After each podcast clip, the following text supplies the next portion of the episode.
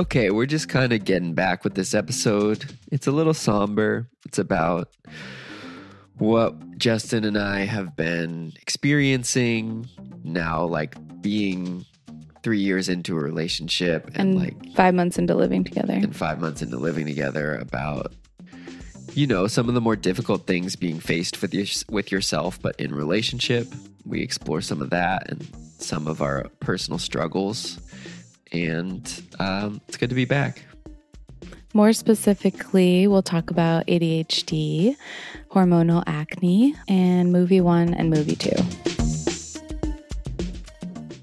Welcome to If I May Be So Bold, a podcast about relationships. the ones we have with others the one we have with ourselves And given that Dan and I are a couple, you're going to be hearing about our relationship too. i'm dan epstein a recording artist former opera singer and relational coach I'm Justin Waring Crane, a therapist, recovering perfectionist, and karaoke star.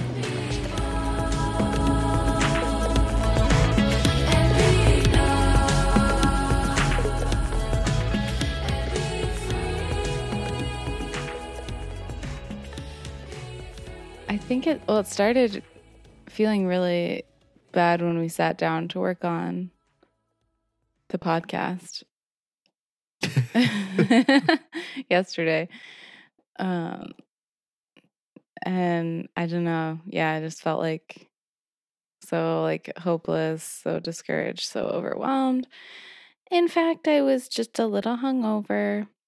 Um and I knew that, but I still was just like you didn't mention that to me I know I didn't want to because I didn't want you to judge me. for drinking Yeah. Well, I feel like there's less sympathy if it's like, oh, you're hungover and like you did that to yourself. Like, I don't think you would judge me necessarily, but I just, You didn't want to make it. You didn't want the conversation to be about your hangover. yeah, no, I didn't want that. And I, yeah, and I also like, on some level, like, I, I don't know if it was gonna maybe undermine my feelings or like maybe diminish like oh like you're, you're I didn't really get. Okay, so this is a conversation we had where you were basically expressing that it was feeling not joyful to you to like do the prep and sort of due diligence work to make the podcast happen. yeah Uh, and I didn't really want to engage with it, you know. you didn't want to engage with my my meltdown Well, I felt my my instinct was to like uh feel like I had to tell you why we should do keep working hmm and I didn't want to be in that position. yeah and i didn't actually want to hear that Yeah. so neither of us wanted that What did you want, do you think? Uh, I think just like, I mean, I wanted comfort from you, but I also think I just really needed comfort from myself, and I needed to like go and like, you know, cry and just like be alone. And what I ultimately ended up doing was like going and doing yoga in my room, but I just like the feeling was like so big, you know. Yeah, I I, could just- tell. I just couldn't like see past it. I just like couldn't do anything. So um and then how did the feelings play out through the rest of the day? well, it was funny because I had like I had my individual therapy scheduled for later that day Mhm. and my group therapy. Mhm. So I was just like in you know, I was getting all this support. Um Mhm. Uh, so it was it was cool to be like, yeah, like I have this support lined up, and but it it was just one of those days where I was like, this is just something that's gonna pass, and like you're gonna feel better tomorrow. Um, Mhm. but in the moment, it's just like Yeah, all consuming. it's all consuming. You can't really do anything about it. Yeah, and we you know? spoke about this thing that I heard Martha Beck say this online course I took from her, which isn't funny that I did that. So why are you it's laughing? cool. Um, I think I was trying to uh, be invulnerable. Oh. um, where she advocated that you want to, um, when you're starting to feel like really stuck, like basically when your emotions are coming up in a way where it's like, I feel horrible. You know, whatever that looks like could be anxiety, it could be despair and hopelessness.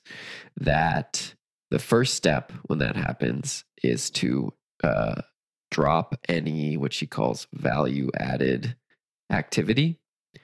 So, like, often we might feel like, oh, I feel like shit. Like, okay, I'm going to be really productive, Mhm. you know, and then I can feel good about myself or something. Mhm. And she's advocating for the opposite, which is that make the fact that you're feeling some type of way be the most important thing that's happening right now Mhm. and honor that that's important by not being productive and by stopping Mhm. and like i guess that would be creating space Yeah. for well, I mean, that's it's. I like that she says that, and the. I mean, that's so aligned with um, the training that I've gotten. You know, in my work as a therapist, we do what's called, you know, like regulation based intervention. So Mm, regulation comes first. So if you're having a big feeling, nothing else can get done. It's not even a choice of like, oh, I'm going to decide to to drop any value added activities. I'm not going to try to pay attention. I'm not going to try to problem solve. I'm not going to try to be Mhm. productive. It's not even a choice. You know, it's like just the way that right that your your nervous system is set up. You just can't Mm. access these like higher level right thinking processes. So I just really felt that in effect yesterday. And even though I have all this training around it, I was having such resistance to like stopping. I didn't want to stop, even though I knew I couldn't continue. Mm, I was just like, I don't want to give up. I don't want Dan to see me as like not like cut out for this or like um like he's like driving this because I know you already like feel like that sometimes, you know, with the podcast. Mhm. So I was just like it was I and I couldn't even put into words what I was feeling because I I was feeling everything, you know, all at once. right Um and it was yeah, it was hell. yeah i just yeah and i think that you know the way self-help this the way self-help books and media are positioned i feel like people get an idea that or get the idea that like you're gonna get to a place where whatever comes up you're gonna be like okay i know this one like i know what to do and then you know it'll feel like not hard Mhm. i don't know Yeah, I know. I I feel like even even though I learn and I read and I obsess over spirituality and self-help and emotions, yeah, when the big feeling comes, it's like almost like, you know, you're a baby again. You need Mm. someone to be like you know, give you a bottle and Right. like put you down to, to bed, you know, which you kind of did. You were sort of like, go, like, do what you need to do. And I just Mhm. like really needed you to say that because Oh. I wasn't like, I wasn't going to be able to do that for myself. You know, I was like, oh, I should just like keep going and, and keep trying, even though it's not working. Um, I should keep trying to be productive and just like push through this. yeah you getting emotional just thinking about it yeah. Well, I don't know what exactly it was. Like, it was,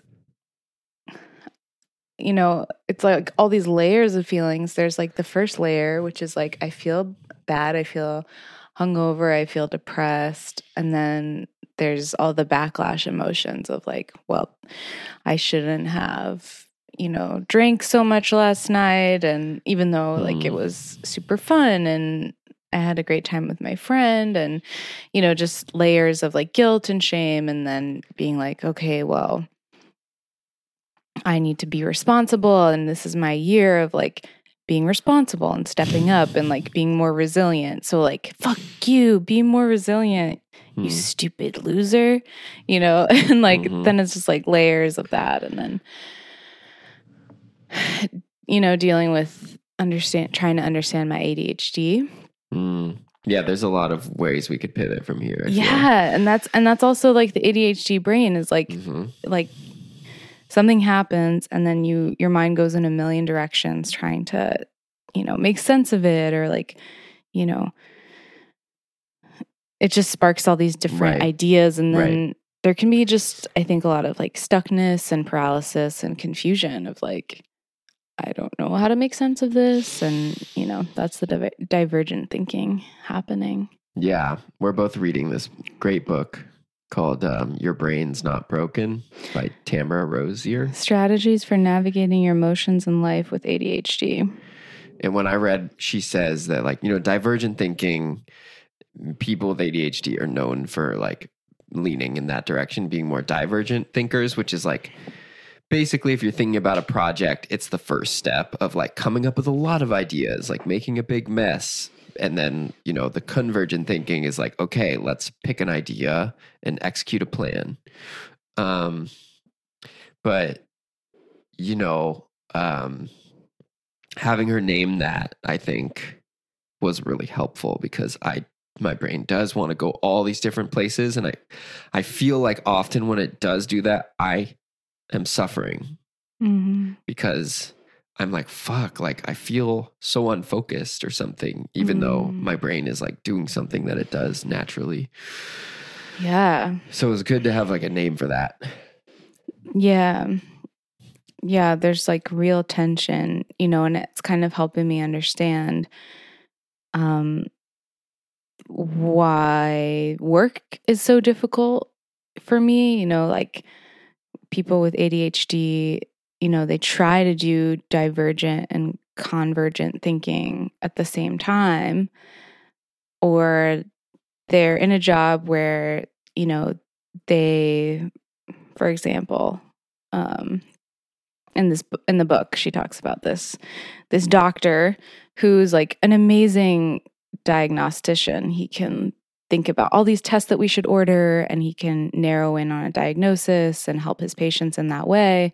So that's the divergent thinking helping him. But then, when it comes to doing his documentation and doing paperwork and admin stuff, he just doesn't he can't do it. His brain isn't like set up for that. And and so i think that creates a tension. We're trying to do both of those things but it's just it's really difficult. And it's very tiring Yeah.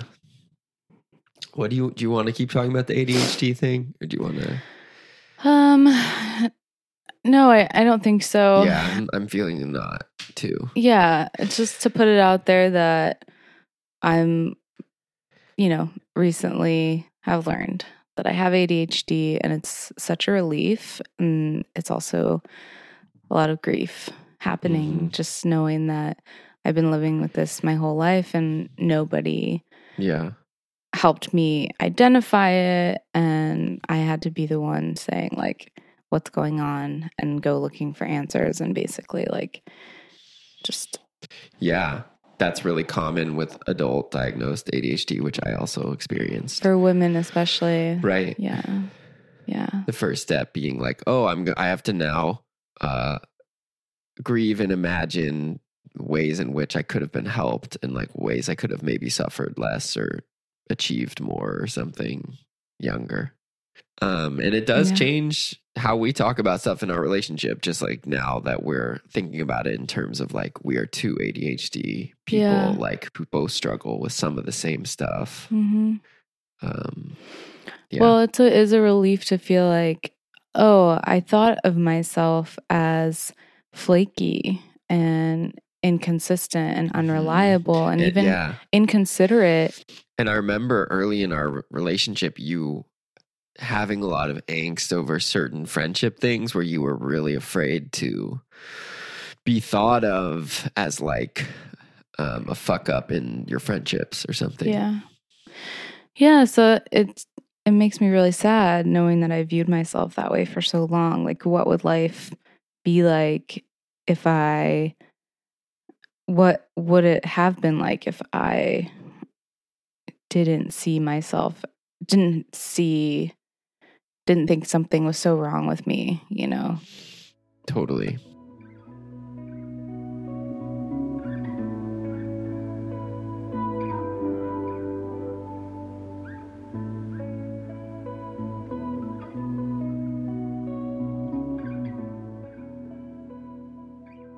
So, I think let's talk about where we are in Okay. our arc of like Okay. cohabitation. Okay. Um, a lot of stuff there. hmm Yeah. You Um, wanna? do you want to start? Well, I guess okay. So just to feel like I'm giving it context, we moved in together. We got COVID. We moved in together October Mhm. 2022. It's now March. March 2023. And those first couple months were pretty difficult. I was going through a depression and feeling really not affectionate at times and like avoidant of Justin and starting to have experience what for me felt like really challenging kind of like ugly feelings where I now have this partner who I have this trusting, you know, committed relationship with. We've made this choice to move in together. And it was an experience I hadn't really had before in that what I was doing was the ways in which I was I would normally treat myself in a kind of mean way of criticism, judgment, ridicule. I was now feeling myself putting it on Justin because I was uh, in in your proximity more and like you know dealing with like the little things of like navigating our days with each other around and like um I was experiencing that as like impatience and yeah, judgment, criticism. And there was, and that freaked me out because it was like, oh man, you know. And then what I also think was going on was, you know, we at that point would have been together like two and a half years. And I could feel that like the initial stage of a relationship of like falling in love and like the chemicals of that um romantic love um that we were not in that chapter anymore. And so i think i was also just grieving like fuck like i want to feel that way which is like something i understand intellectually to be how it tends to go for people but when it actually happens of course it's not like the idea of it Yeah, and I think I don't want people to think like, okay, I don't believe that, you know, the honeymoon phase lasts forever. That's not what I think, but I don't want anyone out there to think that you sort of settle into this sort of like complacent and like dead dynamic, you know. That's not Mm, really what happens. that's a good point yeah it's it just changes it's like it really shifts and then you have to get really creative about nurturing the relationship and how you can you know find new ways of of bringing excitement and play into the dynamic which you know is something that we've started doing more of Mhm. um sexually but i won't say i won't say you won't say. i won't say sexually but it, well, it's been no. No i mean of course i think i mean sex is a big place where i, I think about that you know the physical attraction um but you know do you hear what i'm saying? It's like yeah. I don't want people to think that oh like you you have the honeymoon phase and then you have just like settling into like yeah this is how it is and like right and we're not attracted to each other. You know, it's like I don't believe that that's It makes me think Real. about which is this genre of TikTok though of like couples TikTok, which we're becoming pretty steeped in because we're learning how to use TikTok. Um, of like where the couple, like the genre of TikTok is like we're a couple and like basically like I want to fuck my partner all the time. Oh, you know, where it's like when my partner like like it's like like a typical one will be like, oops, when my like when I like it'll be from the if in a straight couple woman's POV, like when I like back up into my husband basically like when we're on our sides in bed and then it's like some like per, like sexual like boy you know like That's so funny. I haven't seen those.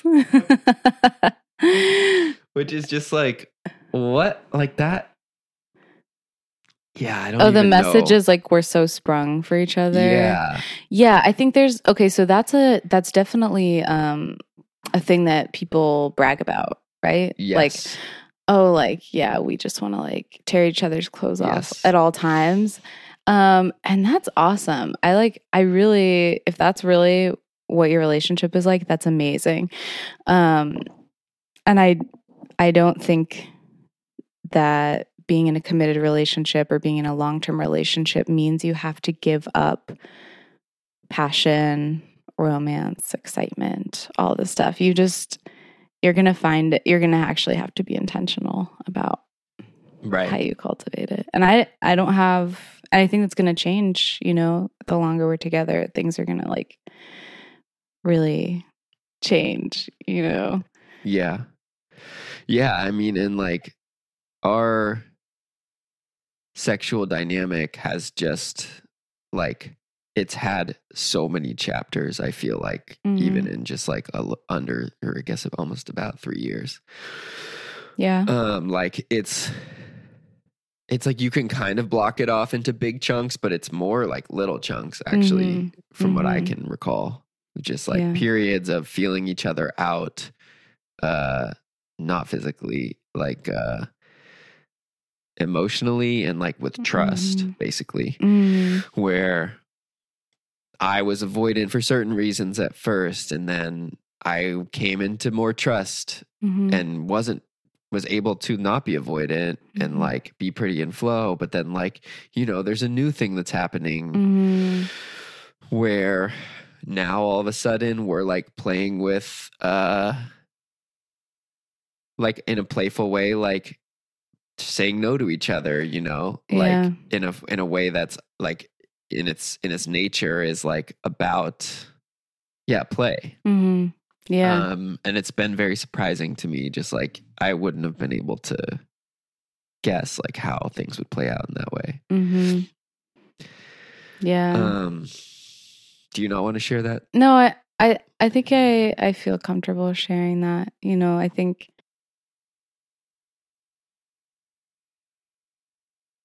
I've it just in my own like spiritual journey, I've been trying to, um, we'll bleep that part out where I said spiritual journey. Um, I've been trying to, you know, I've been working on my relationship to my sexuality and like this feels like a really this relationship feels like a really um safe container to do that and i think what our relationship has is a lot of safety so what Mhm. we actually Right. Are often bumping up against is like okay if it feels too safe it's not exciting if it's too Yeah. safe there's no tension so how can we cultivate that and you know sexually we're finding ways to do that and it's fun you know it's Yeah. We're also just in general, we're both people pleasers. Um, and it's been interesting because I feel like what the safety and trust does afford is now where I'm someone who hasn't really felt that safe in many relationships, even though I have a lot of close relationships. I'm often worried about um, hurting someone's feelings, uh, not being available. And it feels what's cool about having a relationship like I have with you is now we are like experimenting with what we kind of talk about is like being dicks to each other, Mhm. which is like feels like a new frontier in a way. yeah it does i don't really know how that started Yeah. what do we do or It's like a testing thing. yeah what i, I can't really Is think of testing thing? examples testing what testing Like, w- limit Well, it's like the the game is like testing what if I do this? And, like, Yeah, how does that yeah. play with you? You know? Yeah, yeah. It feels like that. And it's like we're checking in about it in a way. hmm I wonder if at some point we will just like go past that point. Yeah. Um, And not need to check in about it, you mean? yeah, well, like the game will become more advanced, I Yeah. guess, Yeah. is what I'm imagining. Get to the next level. Mhm. Um, yeah, like for example, I might say to you, like, shut the fuck up. Like Yeah. you're so dumb. Like and Yeah. you might start talking and be like, shut up, you Yeah. know? And then I'll actually then after that immediately be like, is it okay if we we joke like that, you know? Yeah, exactly. but um it's yeah, it's been fun. Yeah, and I just think it's an interesting question for for oneself of like do I have relationships in which I feel embraced um to the point where I am in a state of play. You know, I think that's like an Mm, interesting marker of I that. like, like that. I'm in a state of play where I don't have to think about like will I be thrown out of the boat Mm-hmm. Yeah. if I step uh, on the oar. yeah, I like that. In a state of play. Ooh. How are we doing with your Mm. list? Yeah, so I made a list of things I want to cover today. Um, we have line dancing, ADHD, hormonal acne, uh, A potpourri. lacking karaoke because I haven't done karaoke in I a while. I think you can come up with a better turn of phrase for that one. okay, what would you say? Uh, karaoke hiatus, karaoke Um, drought. I think is what we're in right Drought. now. Drought, yeah, I like yeah, drought. karaoke drought. Okay, so karaoke drought, and then True Detective season one. What do you want to hear about? What do I want to hear about? Yeah. Um, okay. Let me check in with myself. I think we should talk about the acne. Okay. The hormonal acne seems to be trying to come back, um, which is truly devastating. Isn't it fun to have something that you're like checking in about your body with every day and feeling a sense of dread and like it makes you so feel like shit every time you look at it? Yeah, it's amazing. It makes waking up so fun because it's the first thing I wake I think about when I wake up. I dread going to do my routine, so it's like I don't want to get out of bed in the Yeah. morning. Um so yeah, it's it's hard too because just a little backstory. I am one of those people fortunate enough to and you know, I never struggled with acne um, until I guess my late 20s. Um, and that's when, you know, your hormones shift. And so I went through hell. I guess now it's a couple years, been a couple years starting in like 2021, started having acne. Um, just did everything I could, you know, tried everything. Um, Do you, when you think back on like times where your peers had acne, but you didn't really, like how you related with acne? oh, hmm. Does anything come? I mean, I just kind of felt like, you know, thank goodness I don't have to worry about that, you know? like, and so it's definitely like, it really like fucks with, you know, my confidence. It fucks with my sense of Yeah. um, worth and sense of self. Um, and on top of it, I I healed it and was um, not dealing with it anymore. It went away. So for for like a year or more, I was like really in the thick of it, and Mhm. eventually culminated in I got my IUD taken out, and sure enough, you know that cleared my skin within three months, and I know no way to prove that that caused it to go away, but um, that's you know kind of how I see it. And so from like let's see August, September, October, November, December, January for like 6 months, you know, my skin was like completely clear, like no acne whatsoever and I was like I I thank God that that's over. You know, like hmm that was horrible and I never want to go back to that. And so feeling like it's coming back is it's just it's like re-traumatizing, you know, because that was just Yeah. such an awful time and also like not to mention so time consuming, so money consuming like I'm still paying off like money that I spent, you know, in an mm-hmm. effort to treat that the acne. And so it's yeah, it's really it's really a difficult thing to go through. So Yeah. And you spend a lot of time like trying to care for your skin. Yeah, and then had this time, this six month period of feeling like it's better, you know? Yeah. Yeah. So I think, you know, appearance, appearance stuff, like what's my relationship to how I look and like, you Mhm. know, I do get a sense of confidence from my looks. Um Same.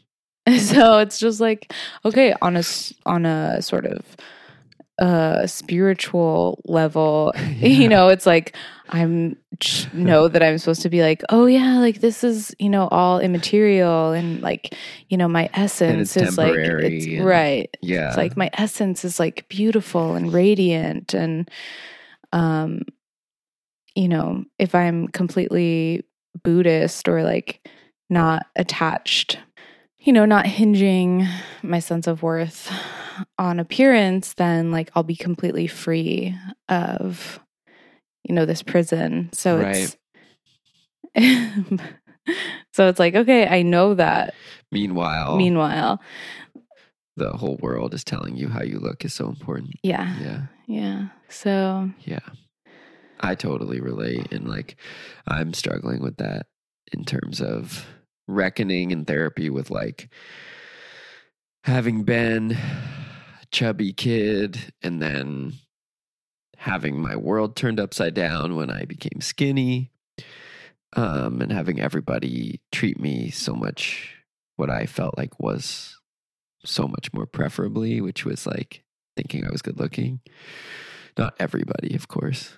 Um, but, but um, it's like I was like, okay, so this is really fucking important, I guess, Mhm. because when I felt like I wasn't good looking, um, I felt like it would make a big difference if I, you know, looked better in the eyes of others. And then when I felt like I did that, it did completely change. yeah So like, how the yeah how the hell? Yeah. Then you you get the feedback that like, oh no, this is the way that I'm supposed to be. And Right. actually it's made my life so much better, you know, and so much easier. So it's like it's hard to argue with that, Right. you know. And then, like, of course, yeah, it's a real fucking minefield. Like, reading books, you know, like what we don't talk about when we talk about fat and the fearing the black body, like these books that, like, make you just feel so angry about skinniness as power or, like, you know, beauty as power, quote unquote beauty. Um, it's a real confusing thing to navigate with yourself when you're like, okay, but when I look at myself, I have this in impulse, instinct, like of do I like or do I not like, you know, and it is affecting me a lot Mm-hmm. and my confidence levels, etc. Yeah, I think I want to just give a little context, I guess, going back to kind of like the honeymoon period thing. Oh yeah. Movie is- one and movie two. Yeah, which is something our therapists say. Which movie one being falling in love, like the first, like, and Wait, I just want to shout out yeah, Amana and Krish of are- learning love, of Learning Institute. Love Institute in freaking Sedona, of course, I think. Sedona, You think? Arizona. Um, I think they're literally located on Sunshine Lane, which is just like I don't even know. Are you doxing them? Self-explanatory, but doing what? Doxing them, What's doxing? which is it's like I'm I shit. I don't even know if I know exactly what it means, but it's like an internet term for like basically like sending the Twitter mob onto somebody. It's like giving out their info Oh. or being like, go get them. go get them, meaning go get your healing. Not, I don't know that that wasn't how I should have said it, but like go and like um, Yeah. flock to them because they are so fabulous. But go on, you were talking about oh, yeah. So, movie two, we're in movie two now, which is what we were kind of talking about before. yeah. And So they did we set that up adequately? There's this yeah, they have this framework, which is I guess just you know their term for it. Movie yeah. one being like that blissful honeymoon part of a relationship. where you know and i've heard that talked about by like um f scott peck is that his name who wrote that famous therapy book uh, the road less traveled which is like you know relationship romantic euphoric love is basically a biological thing to make us reproduce and like partner up um and that uh real love is something that comes after that. But I, I also just want to say it's really sweet how I like I just really like those terms like movie one and movie two. like it's so like simple. Because you would expect there would be some more like spiritual sounding Yeah. like term for it. it's Hollywood, baby. I just love that. I love it. Um, but yeah, like if yeah, our friend Sarah, who we had on the podcast, she she'll say, sh- you know, yeah, she'll she go. literally say it to you when we play the episode. yeah, she- you'll hear this. But how like when she goes to Amana or Krish, these amazing therapists who are also a couple, she'll be like, "Oh, I'm so in love with so and so, and it's amazing, and we connect so well, and it's like Mhm. like so next level." And they're like, "Yeah, yeah, it's movie one." yeah, like Yeah. talk to us. Yeah. yeah, when we were movie two. Yeah, Yeah. And it's weird being a movie too. Like I do feel like there was this initial grief period and now I'm in this place where I still have, you know, stuff come up where I feel sad. Um and I miss just like that feeling early on when you're like God, like I'm with this person, and like I'm, when you're going to be social, like God, isn't it so fucking cool that I'm with this person? You know, like Mhm. and like we get to then like go back and spend time alone you know like just like everything being new and Mhm. feeling so blissful i guess i feel like now like the things like for example the trying out being not people people pleasing with each other and like feeling the safety to be you know rude to each other you know in ways that are you know not manipulative Yeah, no, no, we're not actually talking about being Yeah. mean to each other. We're talking about being being mean in a in a way that feels like playful and fun. Right. And like feeling like I think you've changed a lot and then like you will come to me for emotional support more. Like Mm. early on in our relationship, you were really reluctant to do it. Mm, And I still feel the same way that I did then, which is when you come to me and you like are vulnerable and need support, it makes me feel close to you. mm, mhm. Um That's funny because I, I, I don't even I didn't even realize that's how it was. Like I, because I feel like I needed so much support early on in our relationship, going through depression.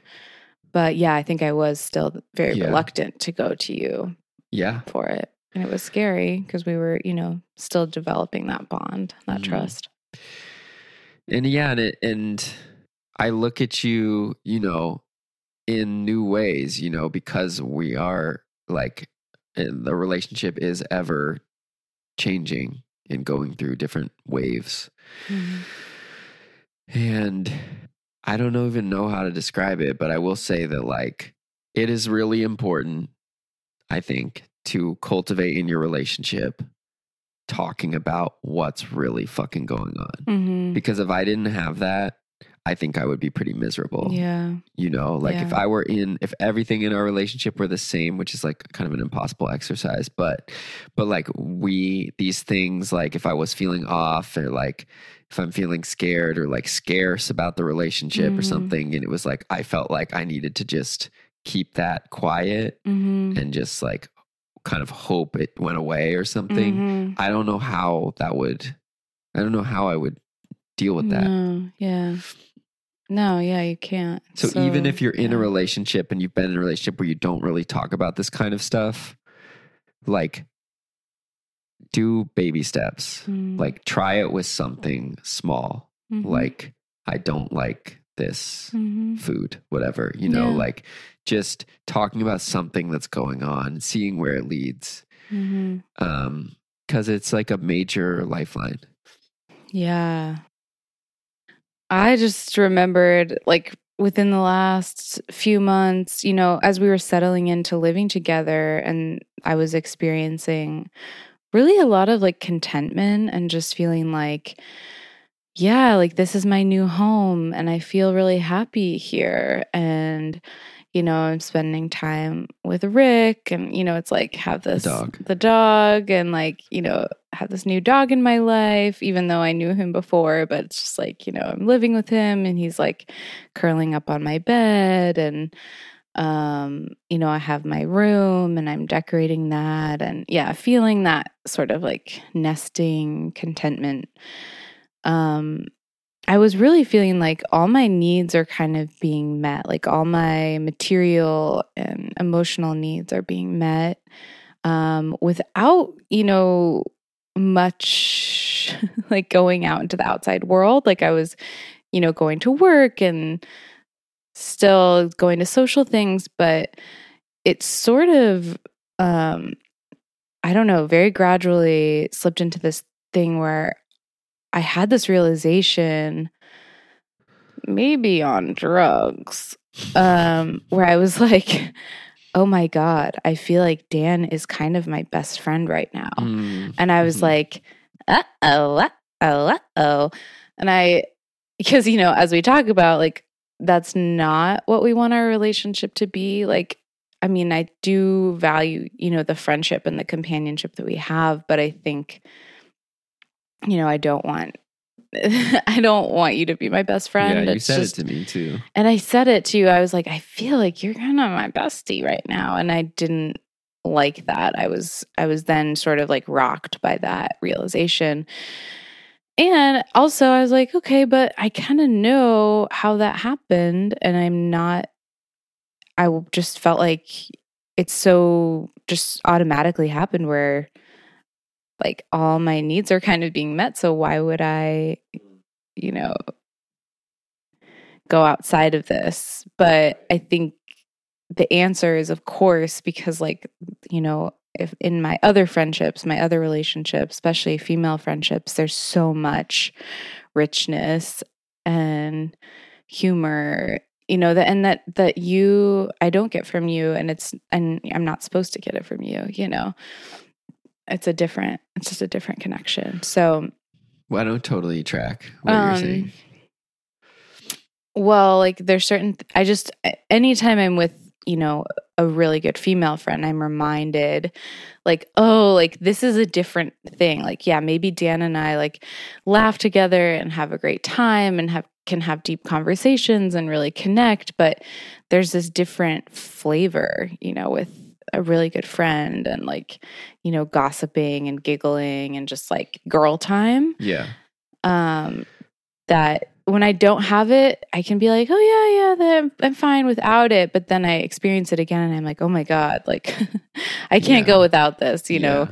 Um, so I've been trying to reincorporate that, and um, and also I'm in a time where I don't have a ton of friends um that I feel super close to, and I'm, you know, I have certain friends where I'm like, okay, I really want to nurture this relationship and I'm investing in it.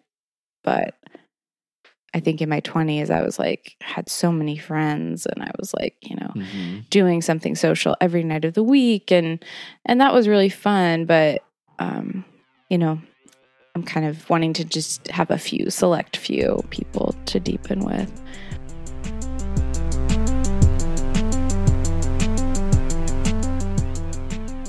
And that's our show. Thanks for joining us. Our music is by Nightlight. We self produce this podcast, so please subscribe, rate, and review. It really helps.